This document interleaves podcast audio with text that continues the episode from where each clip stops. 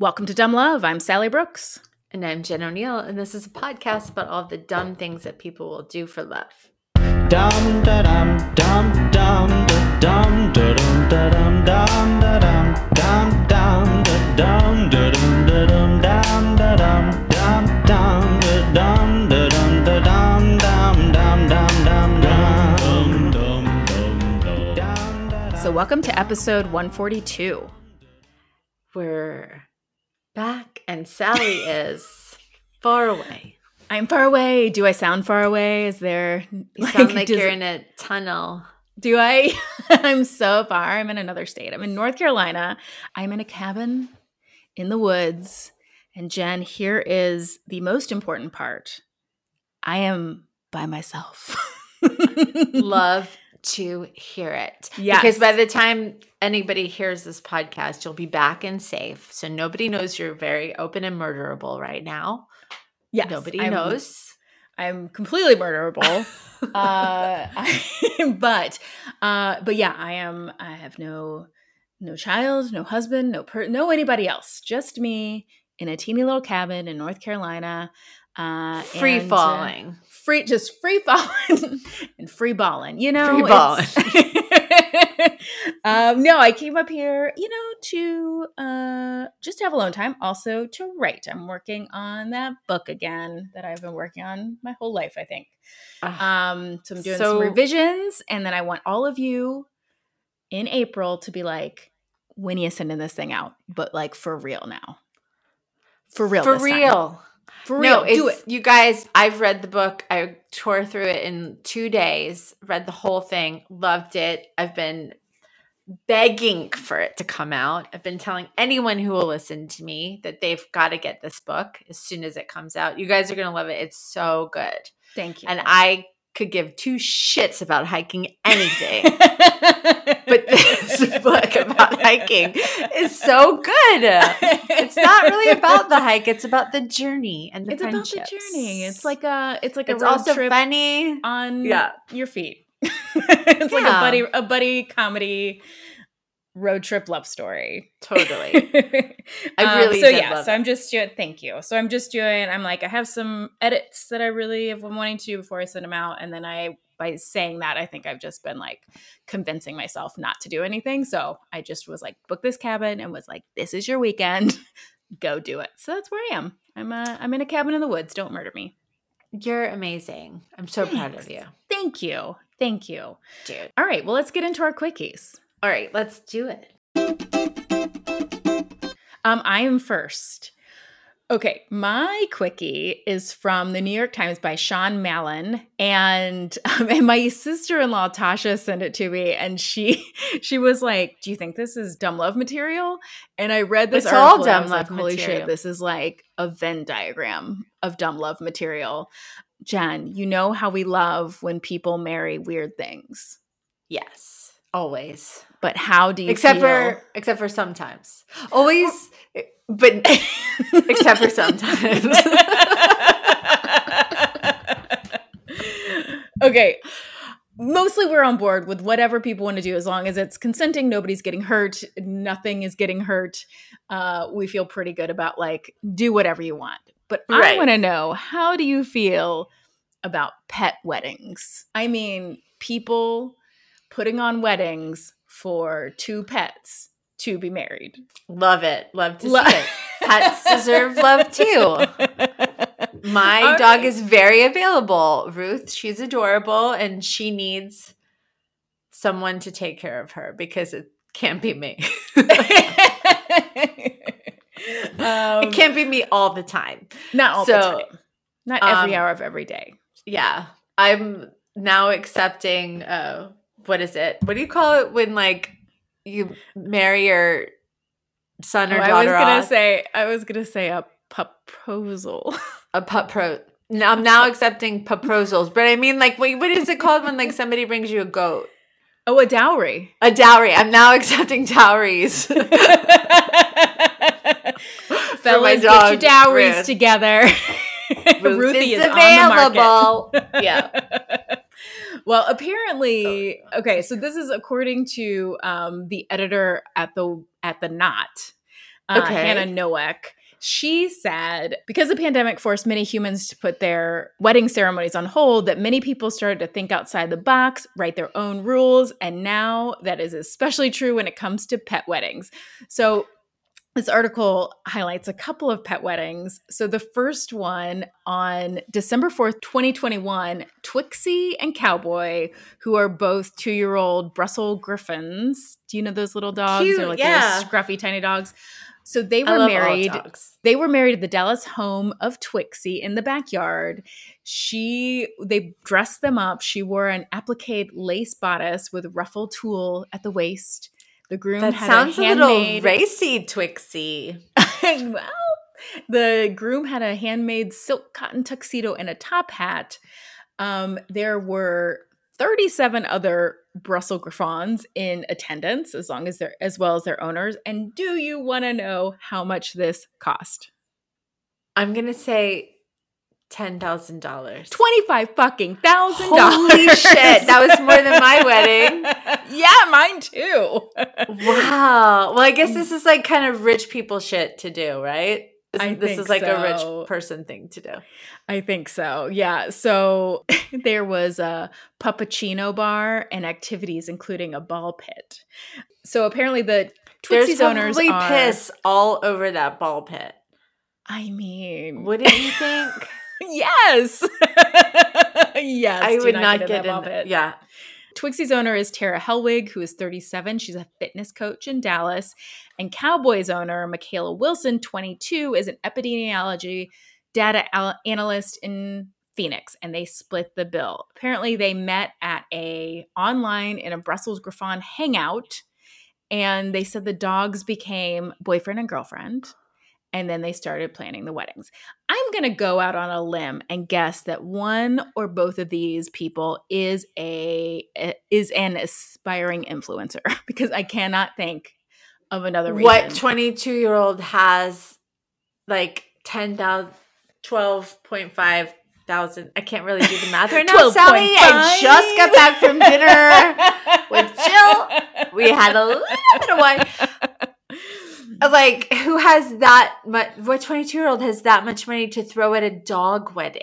I yes, exactly. If not like an influencer that makes a ton of like a ridiculous amount of money for doing very little and doesn't mean, I- value the a dollar.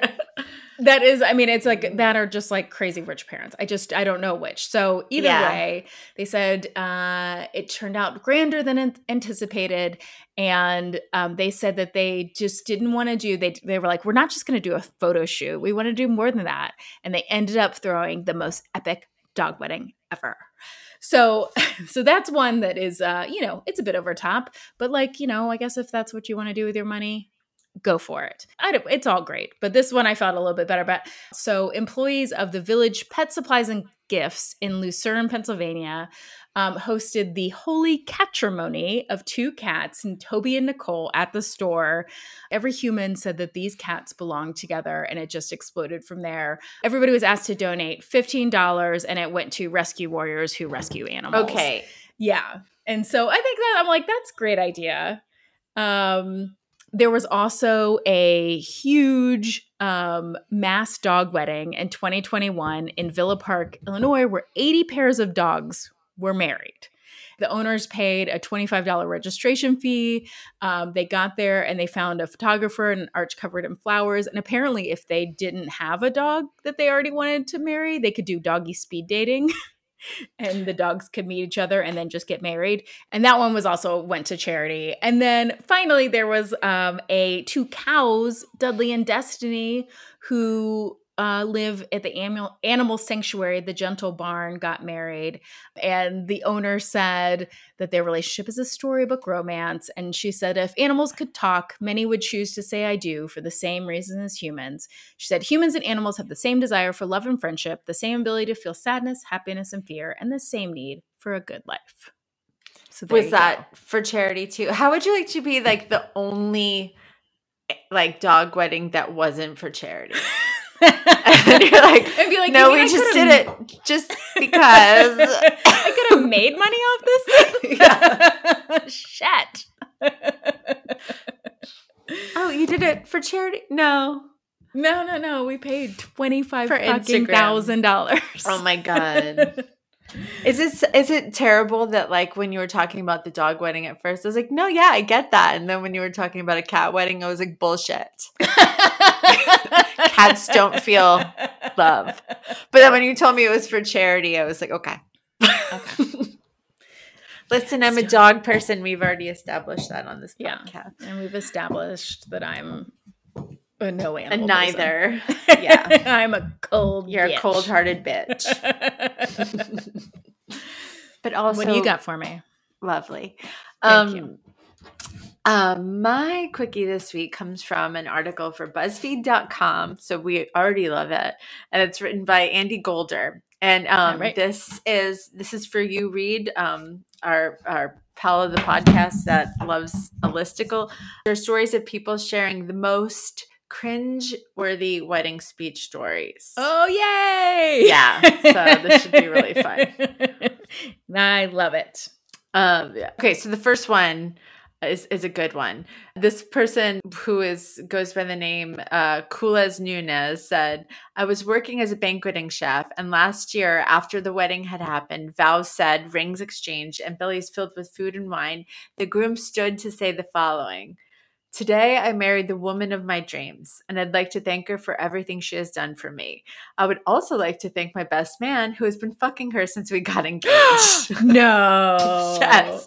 And then he said, with that, he mumbled the cheers, downed his champagne, and got a taxi to the airport to start his honeymoon alone. It turns out he found out four months before the wedding and had told the father of the bride that everything was costing more, and the father was writing checks to cover.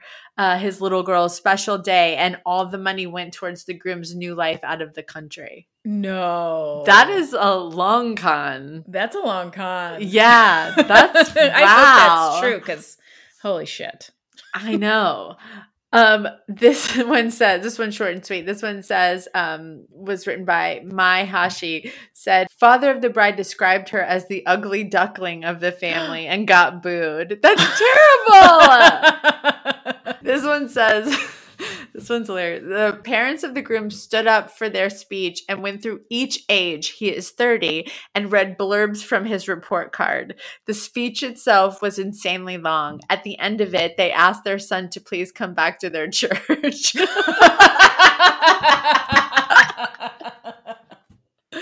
Oh, that sounds about right. Oh, that sounds really uncomfortable. I feel like I've seen one like this before. This one says A couple of years ago, my fiance's best friend got married. He and two others were the best men, but only two of them had decided to say something, fiance being one of them. Anyway, he gets up and tells a funny story about the groom being so nervous about the first date. Then the second guy gets up and whips out a good 30 index cards, and not the normal small index cards. Oh no, the big ones. We we stood there for a good 25 minutes while this guy took us through every detail of the groom and his friendship. We had to be- hear about them meeting for the first time as lifeguards, then them playing video games, complete with what video games and a play by play of what happened in said video games. It was oh. the worst speech. Finally, the DJ started playing music to get him to stop. The kids still had. Can you imagine getting played off? No! that's amazing. Wrap it up music. I know. And then it said uh, the kids still had about 10 more cards to go. Oh my God. Oh, God. Man. So I don't, I mean, I don't know if people know this, but like when you at open mics sometimes, like if you do an open mic at comedy clubs, or if you're uh, just even some comedy clubs will do this, like if you go over your time, they will start playing music and cut your mic off.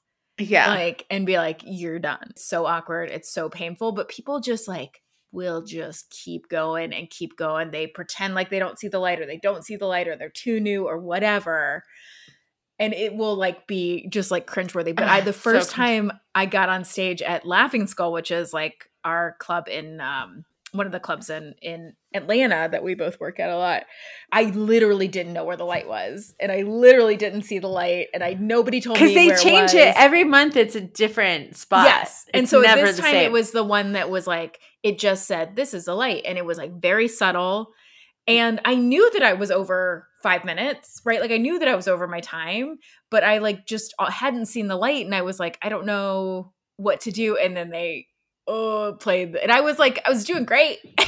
was it that like what's that it was it like that Enya song that's like who can say Yeah. that and I was like, oh, the worst feeling. The worst. like it's the most shameful music that they play too Yes. it's terrible Yes. oh Sally poor thing um this one is uh, written by somebody called Grape Jam. It said, At a wedding I went to recently, during his speech, the best man went off on a super awkward tangent about how he lost his virginity to the bride and how he never would have guessed that she'd end up with his best friend, who was the groom. Oy, oy, Oh. oy. This one is uh, written by somebody called Alan Aldous Sweater. I like that name. Brother's best friend had been friends since childhood, gave a speech at his wedding that lasted about five minutes. He said nothing about the bride at all. He only mentioned that my brother was a good guy, then proceeded to talk about his failed marriage, his ex wife was in attendance, Uh-huh. his child custody battle, and how much it pained him to see how happy the newlyweds looked since it brought back memories of his own failed marriage. To Uh-huh. top it all, he spoke i- in a really even, unemotional monotone. Ay, ay, ay. That's painful. That is painful. Okay, I'll do one more. okay. Oh, this one made me cringe. When so it's true, like they say, it is cringeworthy. This was written by somebody um, named INS Adjuster Twenty Two. Said was at a wedding where the father of the bride was giving his speech and talked about his daughter's butt and had her stand up and turn around so everyone can see it. He then proceeded to talk about the bride and groom getting it on. That is so fucked and Oh, disgusting. no. Yeah. Oh. Uh, yeah. Okay, I'll do one more. We need to cleanse the palate, right? yes. Okay. This one's also a little cringy, but that's the point, right? Yeah. Uh, this is by someone uh, named Proto04. Said, When my cousin got married, most of the close family knew that the groom had been caught cheating multiple times in the past, but the majority of the people attending did not. During a small speech discussing the marriage counseling he had done with the couple, the priest went on a long rant about the groom's past infidelity and about how he was confident it would not happen again. Oof. Given how very few people in the church knew about the issues, it became very tense. Uh, That's I was at this is not I was at a wedding once where the the pastor kept kept pronouncing the groom's name wrong. oh, It was actually it was our uh, friend Fernando who I don't know if he still listens, but he sent us once in this his love story. Uh, but in, instead of saying Fernando, he kept saying Fernando. and there, my mom and I were just like trying not to laugh. And it was like just like obvious that this whoever like was marrying them did not know him at all, but he kept going, Fernando, Fernando. Well, there's one in there.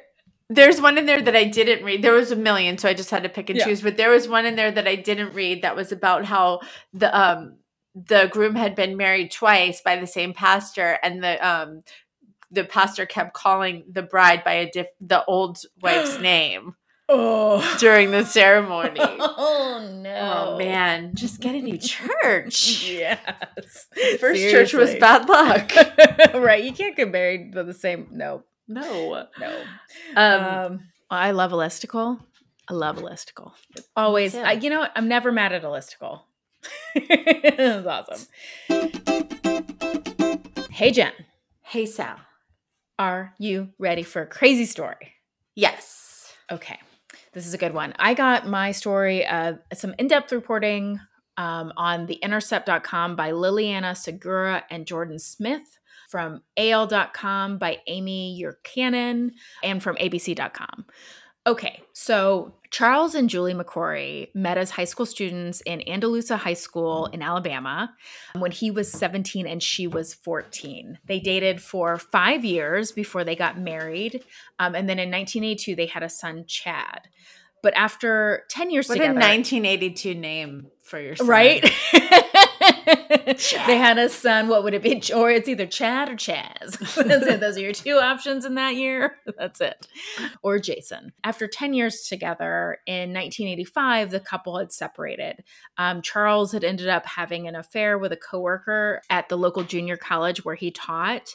And although that had ended, and he and Julie were trying to work things out, and they actually got along really well. I mean, you have to think that they were both at this point still very young. They had gotten married when um, I mean, Julie was only 19. So he had moved out, but they were still spending lots of time together. So on the night of May 30th, he had actually been over at the house. Julie had done his laundry. They had played, like, played with Chad. Um, they had watched Hill Street Blues, which is like, this is such like a 1985 story. Yeah. and then while Chad was like having a nap, they went, um, they snuck off to the bedroom, had sex. So they were still like, obviously, like, they were trying to work it out. He had left, he had two baskets of laundry just right after the nightly news came on. He had kissed Julie goodbye, and um, Chad had waved. When Charles pulled out in his Bronco out of the driveway, he had honked and waved because that was like his special thing with Chad. Like Chad liked when he did that. So then the next morning on May 31st of 1985, um, Charles went to his job. He worked at Alabama Electric Cooperative. He was an IT systems manager.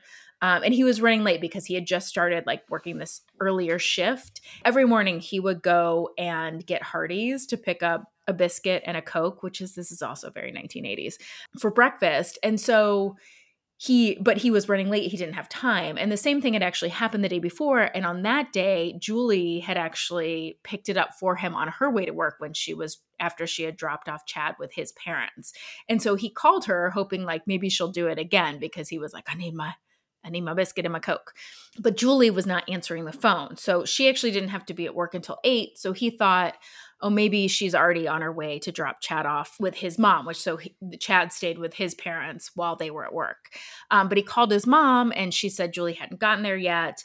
And then at eight, Charles called Julie's work and she hadn't arrived at work. And so at 8:15, Charlie's mom called him back and was like, hey, we haven't seen Julie or Chad and we're getting worried. So Charles' dad went to go check on them. Charles was worried too, so he was like, I left work and headed back to Julie's house. So for years, Charles had been a volunteer EMT and auxiliary police officer. So in his car, he had a two way radio. And when he got into the car, he heard a voice saying that there was a woman down at a house on Lori Lane, which was a street that Julie lived on. Oh no. So Charles got on the radio. He knew that was Julie's house. Um, and he told the dispatcher that he was going to the house. He arrived and he was headed to the front door when his dad came out looking distraught. And he told Charles, he said, There's something very wrong with Julie. So Charles went in the house and there he found Julie. Her head was turned to the side. She Oh, was God. beaten. She was bloodied. Her eyes were blackened. She was obviously dead. Charles ran out of the house because his worry now was like, where was his child, right? Like his dad, he found his dad. His dad was like, Chad's okay. I found him in his room and I took him over to the neighbors. So, um, investigators Billy Treadway and Wade Garrett were the first cops to arrive. They quickly ch- called in a guy named Charlie Brooks, who um, who's also my nephew's name, um, from the state crime lab, which is about an hour away. So this is like a small town in Alabama. So the three investigators examined the scene. They didn't find any signs of forced entry. Um, Charles's father had said that when he got there, that the door was ajar, but they didn't Mhm. find any bloody footprints or fingerprints. Um, they did find two windows in the master bedroom that were open, but they investigators just ignored them and instead, like as the day got warmer, they closed the windows and turned on the air conditioning. They didn't ever dust them for prints. Oh wow. Yes. They also did not dust the sliding door. They never looked in the bathroom.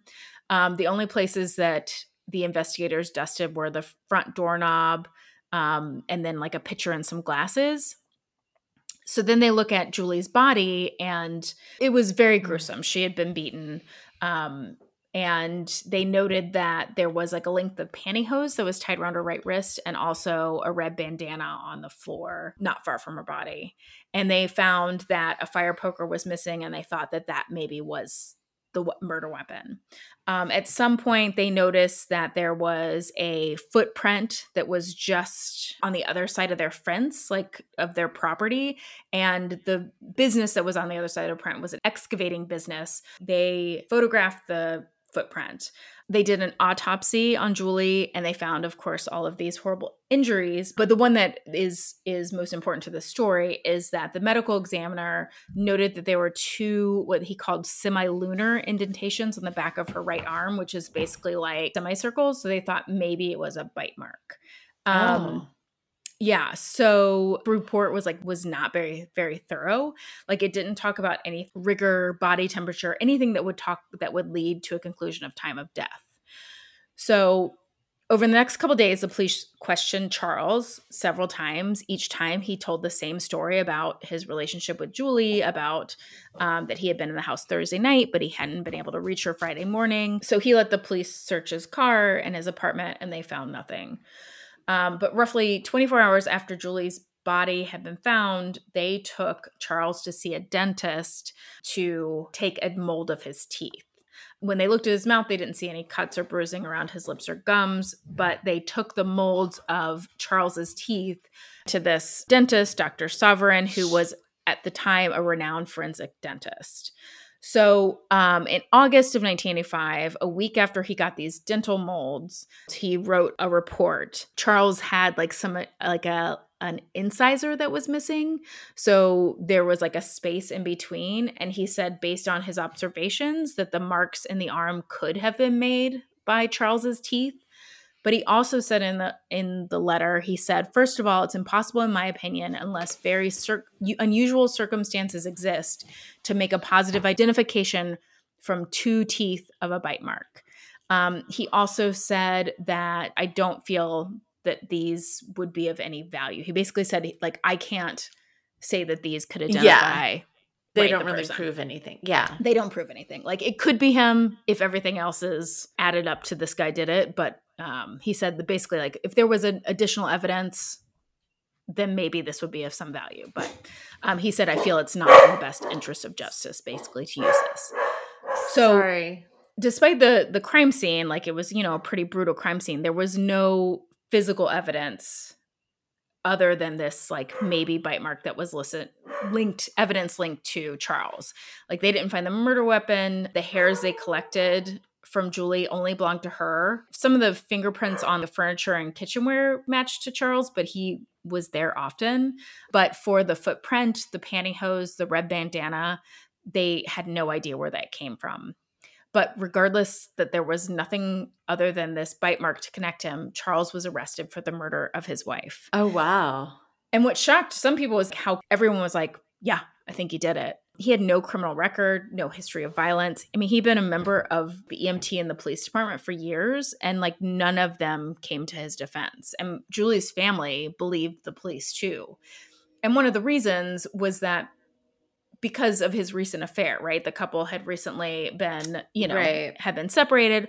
Also, they found in the, in the house a VHS tape and a collection of photos of Julie and Charles in these like various kinky scenarios.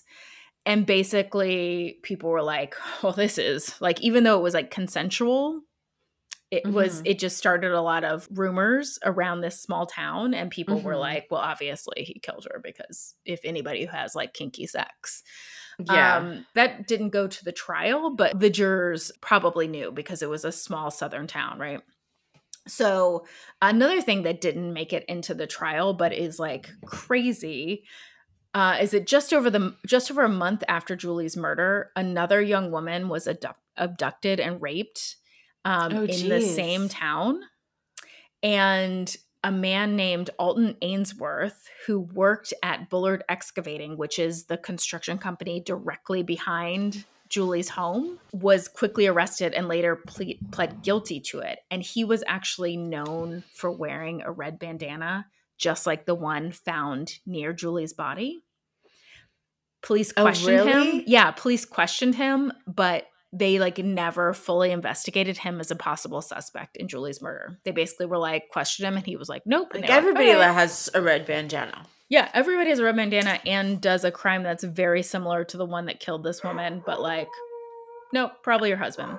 Oh my Um, god. Just as in Julie's case, where the evidence kind of showed that op- open window and nearby footprint, that it was a likely home invasion. That is exactly what happened in the other case. Although in Julie's case, the investigators never pursued that. So Charles went to trial in October 1905, just less than five months after Julie's murder. The state's theory was that Charles had grown tired of his marriage and had brutally murdered his wife to be free of her. They first Even though they were separated. even though they're separated. And they first called the woman that he had had the affair with as the first witness, but she was like, Yeah, he never said he was going to be with me. Like, he always said he was going to stay with Julie. And they even read letters from him between the two of them that were like, Yeah, Julie and, and Chad are like my first priority. Like, there was no future pl- planning.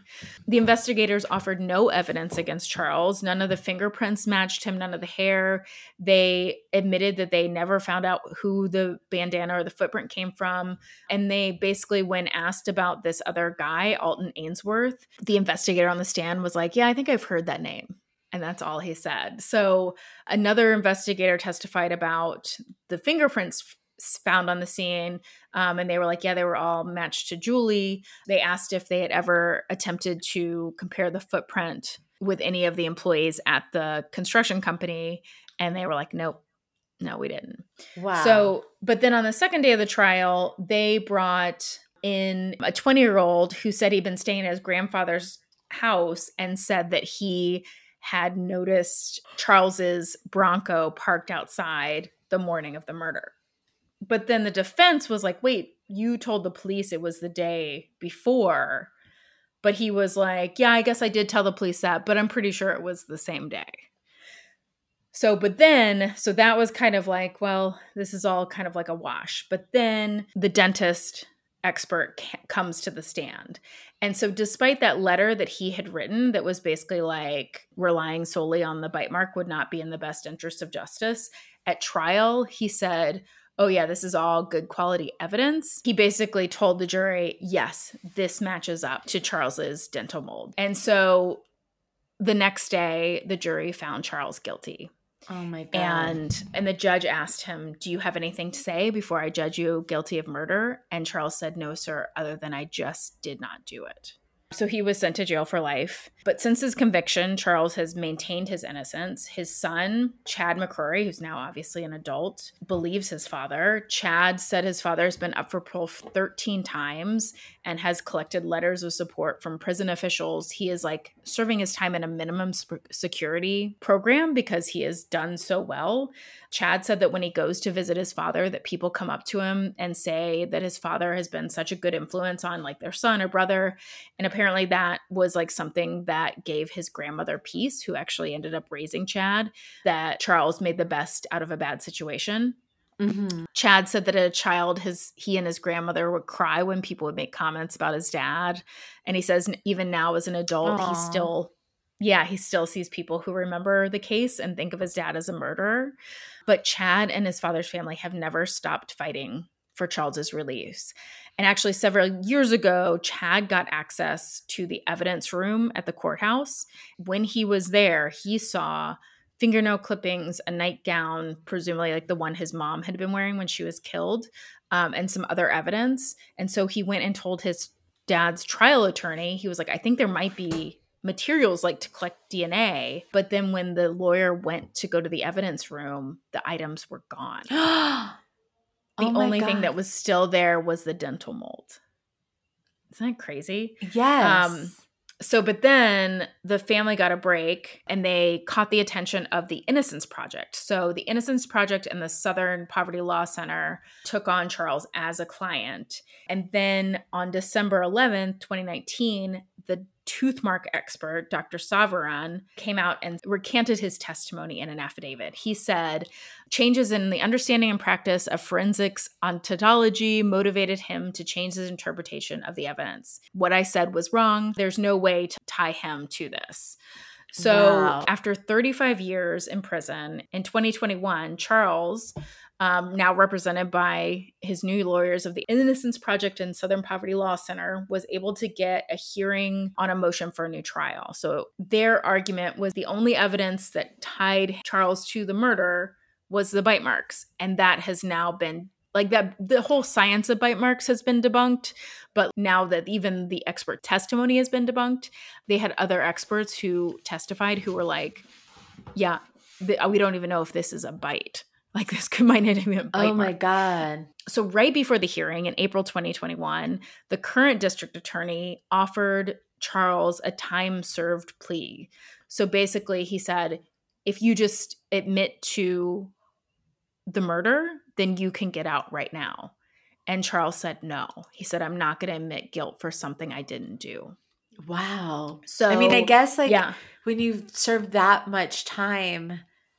is it better to just like leave or it's like what's another couple of years if you can leave proving that you didn't do it? You know? yeah That's such a hard decision. It is such a hard decision because I know. I mean, there there are plenty of people who have been offered that kind of thing who are innocent to will take it just to be like, well, I want to have a life outside of here, you know. Yeah. But but he said no. He they said that he wouldn't do it. So the hearing went on as planned, and Chad was there. He sat with his wife and his aunts on one side of the courtroom, and Julie, his mother's brother, sat on the other side because they still believe that Charles is guilty. So at the hearing, the defense showed that the injury was not inflicted by Charles's teeth, but also that it might not even be a bite mark in the first place. And in addition, the attorneys for Charles demonstrated why none of the other evidence presented against him at trial pointed to his involvement in the crime. So basically, they said without this key piece of evidence, there's no way he could have been convicted. So the judge sat on this for a year, his ruling. And then on February 14th, 2022, he denied the motion for a new trial and said basically, he was like, well, he could have been convicted without the bite mark testimony. Oh my god. Um, yeah. So Charles's former lawyer said he was not surprised by the ruling. He said, there's no way the judge was going to grant this. I mean, he's a really good guy. He is, but he is really, really conservative. In Alabama, judges are elected. So, you know, they're politicians too, which is just such bullshit. yeah. Um, and then in a statement, Charles's new lawyers said that the decision was a tragic failure of justice. This is a legacy of the use of junk science in our criminal courts. It's really very, very easy to convict somebody, and it's very, very hard to overturn that conviction. So in March, the attorneys for Charles McCrory filed a motion to reconsider that order. So hopefully that will be overturned eventually. But if you're interested in learning more about this case and other cases like this, and to support the work they do, you can go to theinnocenceproject.org, which I give them money. I think they do amazing work. so he was never anyway. released. He's still in jail right now. He's still in jail. Oh Yeah. my god. That's Yeah. not the ending I was hoping for. I know. I'm sorry. Wow. No, but I, eh, sorry. like I know, but I'm glad that you told the story because donate to the Innocence Project and look it up and support. if you read the story or you hear this story and you think like wow this was like a miscarriage of justice then tweet about it or put it on facebook or whatever because even just like shining a light on it will put pressure on the court to look at the evidence in a real way you know like, yeah. any kind of publicity around it is is helpful yeah. Wow. Oh my God. I feel so terrible for him and his son and his family. i know Yeah, it's not a you. it's not a nice story It's not a nice story, but thank you for telling it. Hey, Sally. hey jen Are you ready for a nice love story to make you feel better about the world? yes less I angry? need it. A little less demand angry it. today? Great. Um, this love story comes from an article for the Philadelphia Inquirer written by Melanie Burney. This is a love story about how a man named William Small was set up on a date by his wife who had passed away years earlier. I know. what It's crazy. Jen I know. So when William Small's wife Naomi passed away from lung cancer in 2013, she made sure to leave no stone unturned and make sure that he would be set up for life. Everything from certain family members, what her husband would need, what things to watch out for, how to take care of them even up to instructing her friend Simone Cochran, who was her friend of 30 years, to make sure that to set him up with someone, find him a companion so that he would have someone special in his life.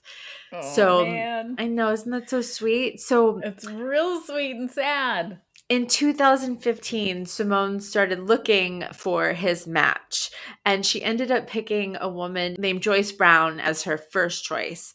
Joyce had also just lost her husband of 57 years, Larry, just six months earlier in 2014 to bone cancer. She didn't really know her that well. She just knew her casually, but she had a really good feeling about her. And she asked her to do her a favor and go out on a date with her friend William Small. So on their very first date, William brought Joyce two dozen red roses. Like, what a sweet thing on your first date. I know this, like, I just pictured like this older man bringing two dozen red Yeah. roses on a first date. And Just like I don't know how you do this anymore, but I'm gonna give it a shot. Oh, I like know. that. Yeah. And so they had a successful first date and then they went out on a date the very next two days following. And then they ended up going out on a golf outing. Um, apparently, William was a big golfer. He loved golfing, but he didn't realize that Joyce was a golfer too. Apparently, her late husband was a semi professional who, I guess, scored, uh, once scored a hole in one at the Willowbrook Country Club in Moorestown, which I guess is a really big deal, Sally. In golf. I was like, wow. I don't know a lot about golf. I did play putt putt last mean, night, listen. and that was fun, but I don't know a lot about golf. Um, and it was a big deal. But apparently, Joyce won him over when she hit the ball from a sand trap and then into the hole, which again, I don't know a lot about golf, oh, but apparently that was a very big deal. And he was, uh, yeah, I think uh, that is a big deal. Yeah, it- William said that he was super impressed because he had actually never accomplished that himself. And he told the Philadelphia Inquirer, I said, Oh my Lord, I can't believe it. And then Joyce said, And that did it. He hasn't taken me to play golf since, which was so funny. It just reminds me, like, I remember a long time ago, my uh, best friend Patrick bought me, uh, we used to love to play Trivial Pursuit. And um, he bought me like a Trivial Pursuit, like 90s edition. And I played it with him and Zach at the time. We were like dating. And I won. And then both of them were like, not really, but whatever.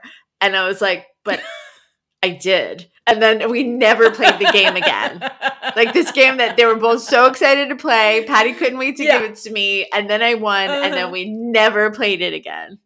Story No. of my life. So anyway, not really, but whatever. Um, so, but apparently they became in, like completely inseparable, and they dated for several years. They had a lot in common because they were both retired special education teachers.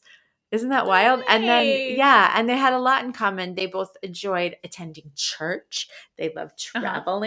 Traveling. They like Okay. dancing and they like spending time in Atlantic City and hanging out in the casinos, which I love All that because that's like my grandma. She lived to be in a casino, especially Atlantic Right? City. So That's great. It's only appropriate if you're an old person. Yeah, if you met a guy who was like, my thing is like going to casino, like I love hanging out in, in Atlantic, Atlantic City, you'd be like, you scumbag, get out of here. I don't know that I would, Sally. I Really? think I'd if be you like, met a guy who was like, a- cool. I don't know. I just like one of my favorite movies is Casino. I would be intrigued. I'd like take show me a Ah. casino. have I you been to Atlantic City? I have, uh, but I mean, but I'm not a big gambler. Like I and I've never been to Vegas. I like never been to slot machines. No, I've never been to Vegas. Can you You believe should it? go to Vegas. Um, maybe we should. Maybe you take me Let's to a Vegas, casino, baby. Sally. Vegas, baby. That's where we'll find- Let's go. Vince and John. Right? Remember? Let's do it. I do remember. And oh, so, I do um, remember. So after all their hanging out in the casinos, William eventually ended up selling his marital home in uh, Sewell, I guess wh- where he lived, and moved closer to where Joyce lives in Mount Laurel. I'm guessing these are towns in Philadelphia because this is from the Philadelphia Inquirer. They began having holiday dinners with their blended families. He had two children, she has a daughter, and then all of their grandchildren together. Um, and then Oh. Gregory Small, William's son, said that he knew that his father had found his future wife when he met Joyce at dinner and they both began dancing the funky chicken in the kitchen to a James Brown song. And I love them so much. So cute. And he said, I'm really happy they found each other. They fit well together. So apparently, William had proposed to her two times and she turned him down both times. She said she wasn't really quite ready to make the leap. She, like, you know, they both had wonderful lives and marriages with their um, spouses that had passed away. So she said, Why risk it again? She said, I didn't really care about love again. She said, I was 57 years, that's it. Then a year ago, William decided to ask her one more time. He joked that in baseball, it's three strikes and you're out. So he said, um, Joyce Brown, will you marry me? And then she replied, Are you joking? He told her that that he was sincere, and then this time she finally said yes. Aw. Although she apparently had already moved in with him already, but she said that she did want to get married because she wanted to be a role model for younger couples because they you shouldn't live together unless you're married. And she said that she also knew they'll be that they, up. yeah. She said that she also knew that they wouldn't kill each other because they went on a two week trip to Egypt and they got along really well on it. So, I mean, that's a good test. I mean, Go on if an you international can, yeah, vacation if you can with travel without with fighting. someone, seriously. Exactly. William said that he knew that his wife did a good job setting them up with about 20 of their family members and close friends present. 87 year old Joyce and 86 year old Will were married on February 21st on the sun porch of their Mount Laurel home. They were Oh. going to get married uh, at a big country club wedding, but then coronavirus had them scale it down. So she was escorted by her nephew, Ivan Yeaser, and she wore a gold silk and lace ensemble with a vintage white hat. It's so cute. I can't wait for you to see the pictures. I can't wait to see it. And it's so and a soloist and keyboard player performed Joe Cocker's You Are So Beautiful as she walked down the aisle with a big smile.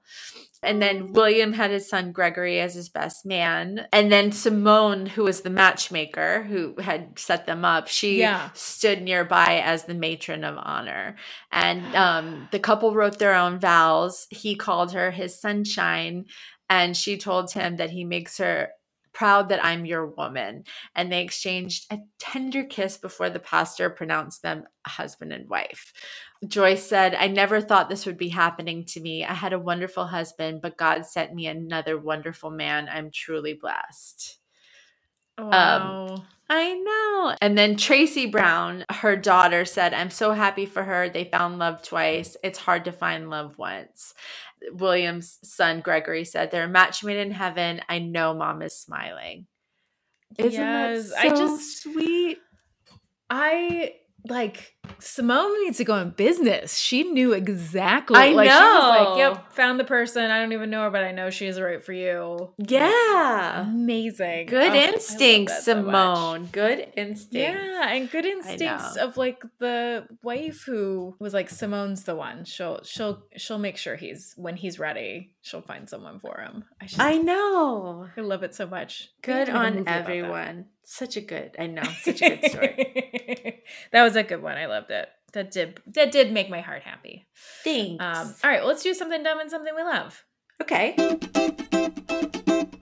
You go first. Okay. So um, I talked about this at the beginning, but you know, I what's dumb is that I finished a draft of this book like at the beginning of the pandemic, and then I've just been sitting on it. So that's dumb. Why am I doing that? But No, uh, it's dumb that you're giving yourself a hard this- time for that because that's so amazing that you wrote a book. That's so amazing. Thank you. Amazing. That's how I should look at it. Amazing. Um, but I I love that I'm that I get this time. I love that I have that Ben is, you know, like, yeah, go do it. Uh I'm I just feel really lucky that I have like the resources and the time to do it. I'm hopefully gonna like I want you all to hold me to this that I am going to send this book out in the next couple months. Hold me to it, Jen. You're going to. You're going Okay. to. I believe in you so hard. And I'm going to make you do it because Uh, I- oh- the world needs to get this book. For my something dumb and something I love. So, something dumb is I can't believe that I forgot to tell you that there is a Night Clipper update. No. the night, clipper, is back because it's nice night. outside and there's things are blooming and he's got stuff to clip. so my friend who I can't say that it is, my source, Uh-huh, your source. she recently let me know that he was back and she showed me pictures of evidence of all of the clippings. Oh my the night clipper is back. And so um I think we're going to have a lot and I just can't believe he's like still at it after all of that. He's coming back full Right? force. So Jen, it is night clipper season. I know. And I think we're, we've got a lot of content on the way. So that's pretty amazing. that is amazing. uh, the other thing I want to say that I love, I wanted to give my friend, I, I got to have lunch today with my good friend, uh, Marlena Shepard, who I adore, like old friend since, like, gosh, I've known her since I was like 19 years old. She's beautiful human love her to death um and i had a really nice lunch with her and um she is actually a uh, like a life coach and um Oh, and really? she- yeah and she Ooh, um she tell me what to do. She absolutely can. And so she has a company called Rose Colored Life. There's all these like really great workshops. I've done one and I thought it was great. You can go on her website, rosecoloredlife.com. Anyway, I just wanted to shout out my friend and direct you guys to her website. And I hope that you enjoy it. Very cool. I Um, am going to check it out. I want her to tell me what to do with my life. She will. After I tell you what to fucking do with your life, Sally, listen to me first. I, Then listen. To All I've been wanting, Jen, tell me what to do. Somebody tell me what to do. Finish that book. Finish the book. Something else. Get off this podcast right now. Get back in that cabin and finish the book. Fine. fine. All right, you guys. Well, Jen's making me go, so I gotta go. Yeah. Uh, She's got I'm, you know what? I'm to proud of us. We've both had a little bit of wine, and we made it through this podcast. It's so late. It is late for us. it is so late. It's a late night wine filled record. I don't know if you guys are going to notice, but it happened. So We may Uh, sound a little sleepy on this one, and I apologize. I'm going straight to bed. You guys hit us up on the socials. They're all at Dumb Love Podcast. You can email us at dumblovepod at gmail.com. Um, you could rate us and review us rate us and review us and tell a friend. We'd love that. Yeah. Thank you guys so much for everything. We love you so much. And don't forget to get out there and do something dumb for love. Dum da dum dum dum da dum da dum da dum dum da dum dum dum da dum da dum da dum